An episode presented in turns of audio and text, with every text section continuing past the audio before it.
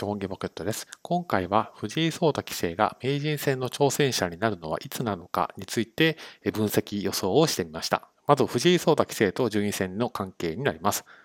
現在 B 級2組に所属をされています。でその後 B 級1組に昇級をし、さらにそこから A 級に昇級をし、そしてそこで優勝したら名人戦の挑戦者になることができます。ですので、まあ、名人戦の挑戦者になるのはいつかを判断するにあたっては、まあ、検討ポイントが3つあります。まず B 級2組を今季昇級できるのか、2つ目が B 級1組を一気抜けできるのかということ、3つ目が A 級を昇級したらすぐに名人戦の挑戦者になれるのかといったあたり、この3つの論点について検討をしていきます。はい、まずポイント1つ目、今季 B 級2組から昇級できるのかといったところです。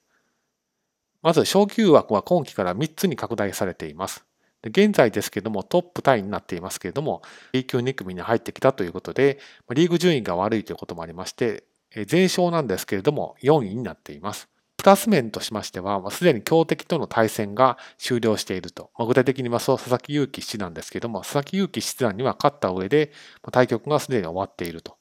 まそういった事情を考えますと、まあ、昇級できる可能性は取りこぼしがない限りはかなり昇級できる可能性が高いということは言えると思います。では B 級1組を一気抜けできるかといったところなんですけれども B 級1組というのはご存知の通りトップ棋士に準ずる方が集う非常に厳しいリーグです。過去には渡辺明二冠や佐藤康光九段も A 級から落ちてきたとすぐに戻られましたけれども競争の激しいのは A 級であり B 級1組というクラスでもあります。そんな一方で昇級枠は2つと非常に厳しい一方で、総当たりということで、潰し合いが十分起きるといった状況があります。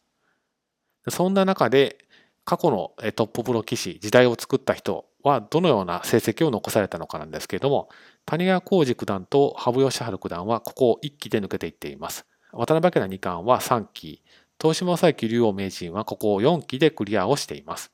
ですから、藤井聡太棋聖としましては、一気抜けできるかといったら、まあ、十分できる可能性はあると。ただ、強敵が揃っているため油断はできないというふうな結論になると思います。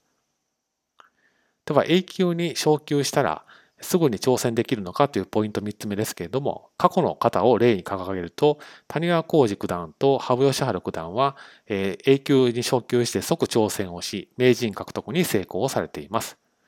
東島佐伯竜王名人も2期かかりましたけれども、最終的に挑戦され、名人獲得に成功されています。渡辺明二冠が唯一例外でして、まあ、名人戦の挑戦者になるまで9期かかりましたけれども、現在、えー、名人戦7番勝負で3勝2敗と王手をかけている状況です。まあ、以上を考えますと、まあ、A 級即挑戦っていうのは藤井聡太棋聖がここまで残された成績を考えると、まあ、十分可能性はあるということは言えると思います。以上を踏まえますと B 級2組は今期に早急をして B 級1組を1期で抜けて A 級も1期で抜けるということは十分過去の実績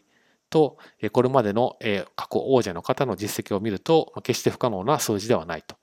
こういったことを考えますと名人の挑戦は最短で23年4月から6月といったのが実現する可能性は十分に考えられるというふうに言えると思います。